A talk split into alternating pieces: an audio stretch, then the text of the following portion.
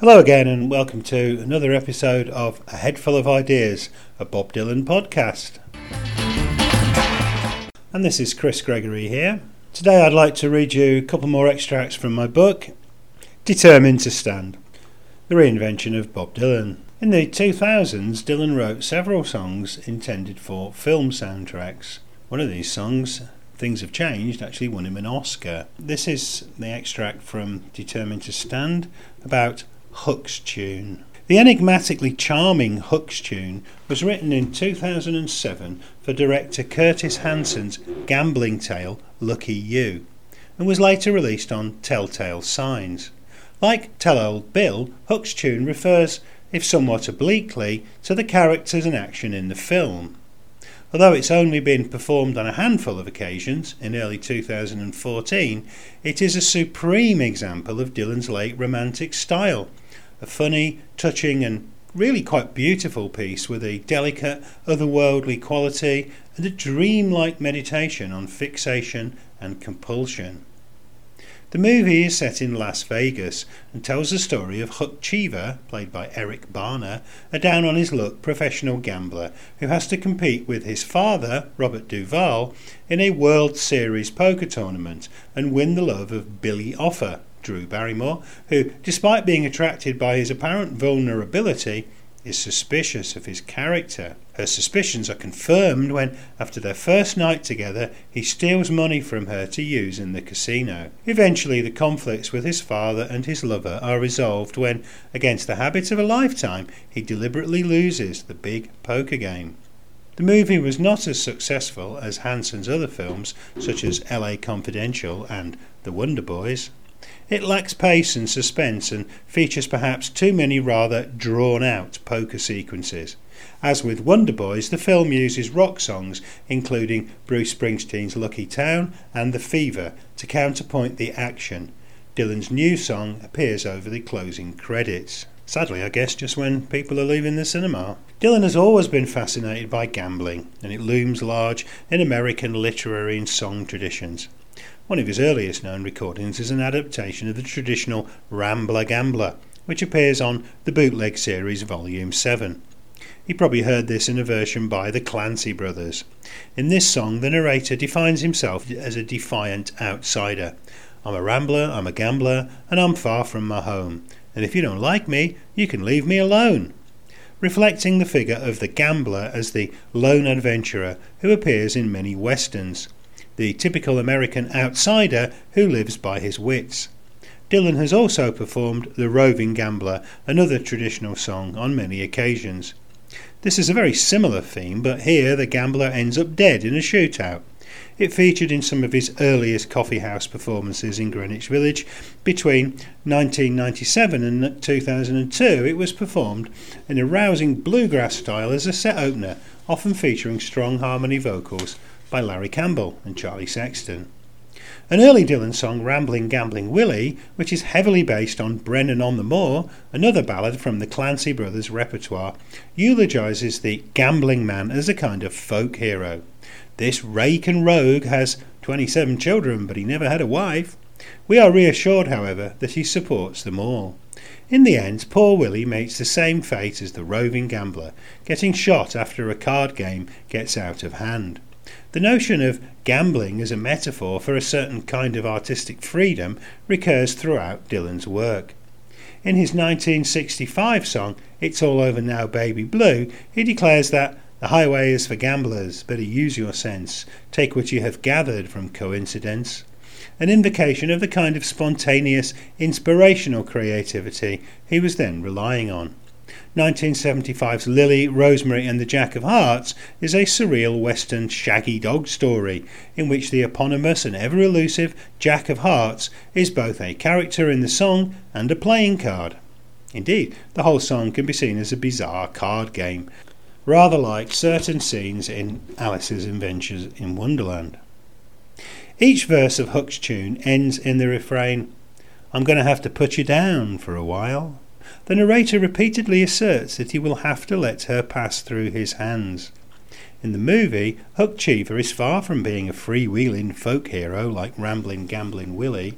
He is such a compulsive gambler that he is prepared to betray both his girlfriend and his father to secure success at the table. Gambling now represents not freedom, but addiction and obsession. The film, however, does deliver a conventional happy ending. This is reflected in Dylan's approach to the song. The music is a dreamy waltz, and his vocals here are understated, with the lyrics being delivered in a gently reassuring manner.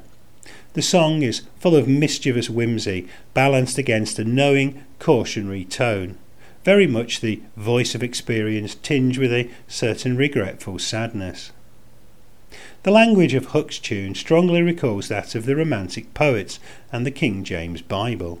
Its opening line, I wandered alone through a desert of stone, recalls both Wordsworth's Daffodils, which begins I wandered lonely as a cloud, and Shelley's Ozymandias, two vast and trunkless legs of stone stand in a desert. When the narrator announces that my sword's in my hand and I'm next in command in this version of death called life, there are echoes of Blake's Jerusalem, Nor shall my sword sleep in my hand, and Coleridge's Ancient Mariner, the nightmare life in death was she. Other lines in the first verse seem to have biblical connotations. My plate and my cup are right straight up, echoes Matthew 23:25. Woe unto you, scribes and Pharisees, hypocrites, for ye make clean the outside of the cup and of the platter, but within they are full of extortion and excess. At the end of the verse he cries, When I kiss your lips, the honey drips lines which resonate with the Song of Solomon, chapter 4, verse 11. Thy lips, O my spouse, drop as the honeycomb. Honey and milk are under thy tongue, and the smell of thy garments is like the smell of Lebanon. Sexy stuff. And the final lines of Coleridge's celebrated opium dream, Kubla Khan. For he on honeydew have fed, and drunk the milk of paradise. The song's most striking and memorable line, which scans perfectly with its waltz time, is I took a rose from the hand of a child. This may be a further declaration of innocence, although whether the child has handed over the rose voluntarily isn't stated. Perhaps this is a symbol of beauty or a manifestation of Blake's sick rose, the embodiment of corruption. Dylan's delicate delivery allows this to remain ambiguous. The following four verses do not perhaps have the compressed poetic power of the first verse, which invites us into the dream world of the song and depicts a narrator who has been lured into a honey trap. But they develop the idea of compulsion in different ways, alternating between humour and dark intimations. The narrator seems fixated on the object of the song, who is in her girlish prime. He seems to want to step out with her to a ball. Behind every tree there's something to see, he tells us. The river is wider than a mile.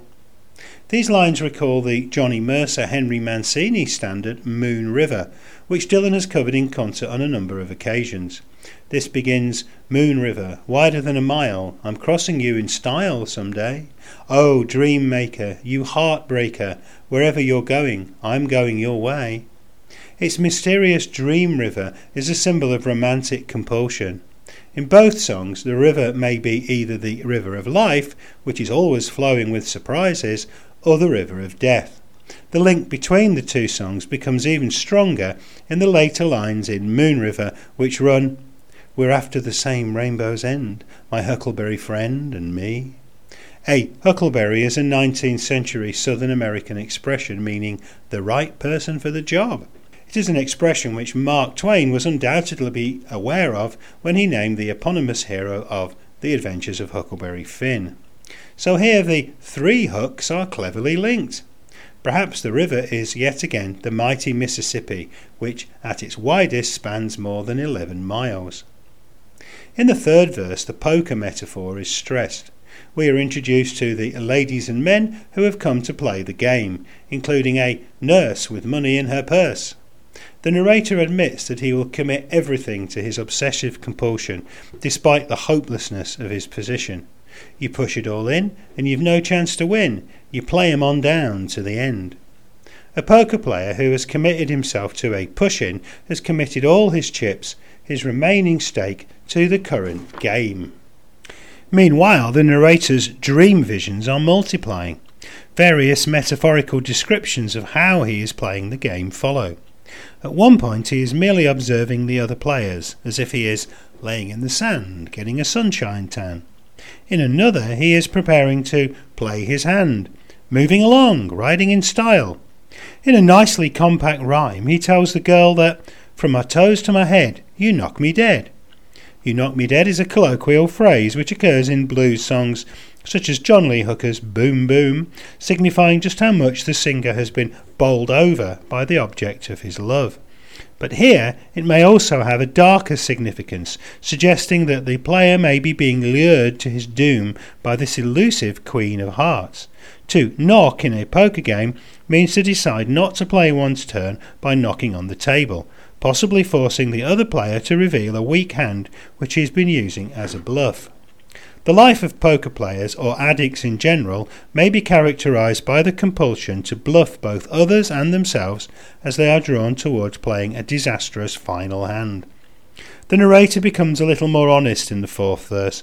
I count the years and I shed no tears, he tells us. I'm blinded to what might have been. He searches around for some compensation. Nature's voice makes my heart rejoice, he cries.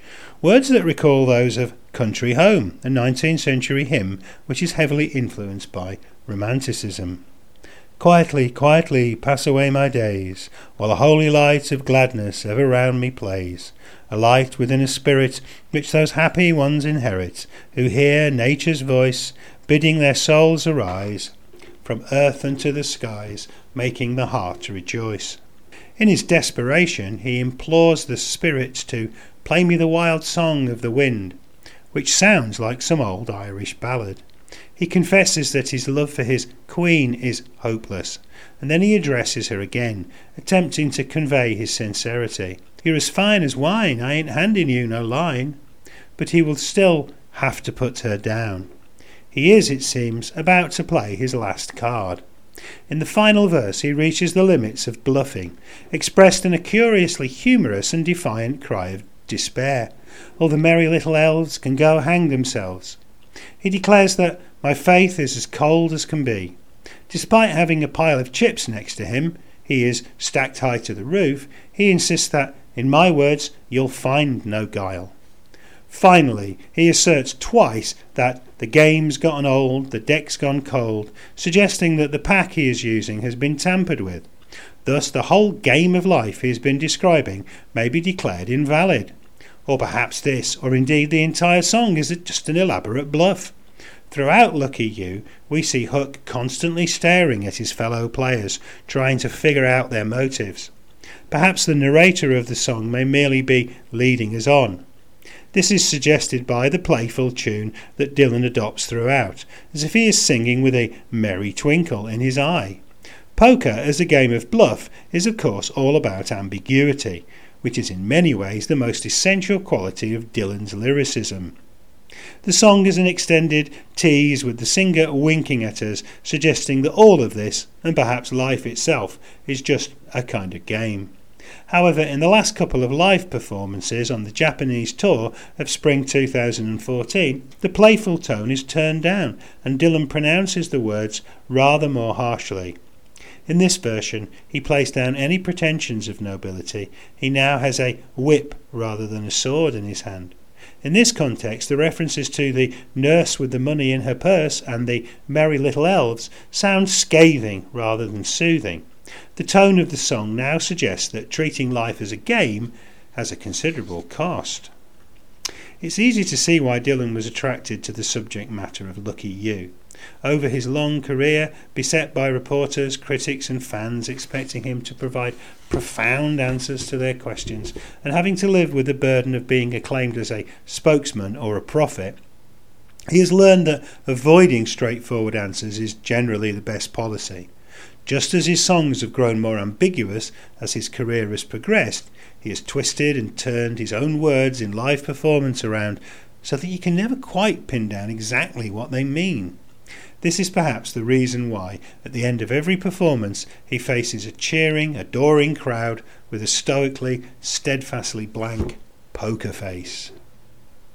Okay, uh, just to repeat that, that song appears on the bootleg series collection Telltale Signs.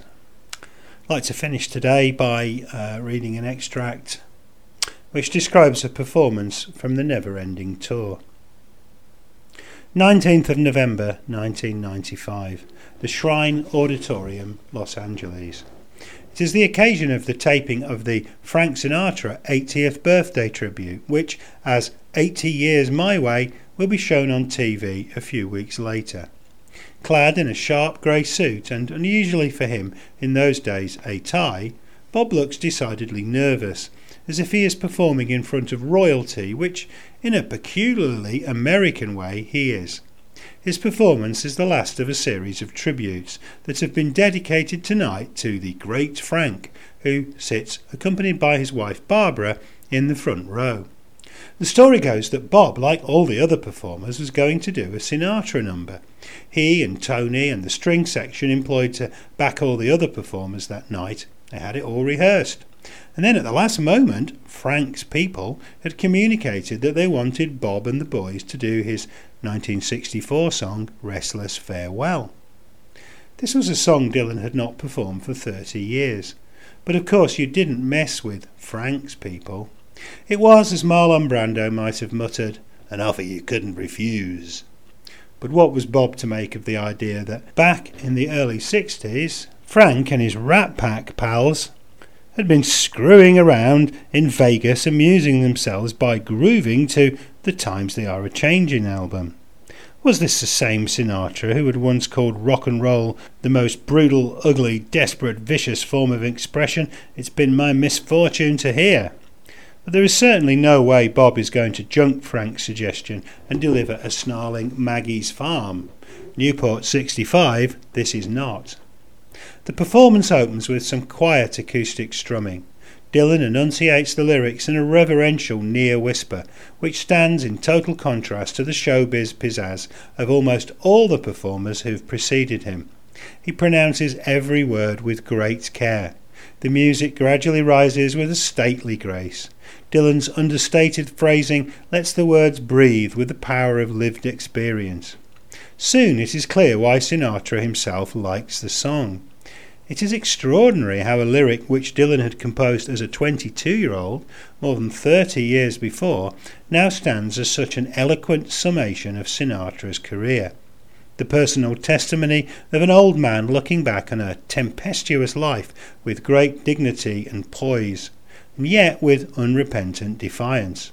The tune of the song is based on the traditional Irish lament, The Parting Glass, which Dylan had picked up again from the Clancy brothers, and whose imagery of taking the last drink of life Dylan develops poetically into the story of a narrator who did it my way. But unlike that old warhorse of a song with its bombastic egotism, we are able to read other meanings into Restless Farewell, as the possibly quite inebriated raconteur is clearly being so defensive about his life that he may well be an unreliable narrator. We can only imagine what other stories those who had tangled with him might tell. The alcohol related imagery in the early part of the song chimes perfectly with Sinatra's own hell raising lifestyle in the past, in contrast to the fact that it will clearly soon be closing time for him. He died less than three years later. Lines such as Every girl that ever I've hurt, I did not do it knowingly, seem to summarize what you might imagine would be old Blue Eyes' attitude to his famously colourful love life. Dylan's Every foe that ever I faced, the cause was there before we came, and every cause that ever I fought, I fought it full, without regret or shame. Could easily refer here to the many personal conflicts Sinatra had experienced in his life. But then the song gets darker. The narrator admits that if he thought too much about all this, he might go insane. But in the end, he redeems himself by admitting humbly that it's for myself and my friends that my stories are sung.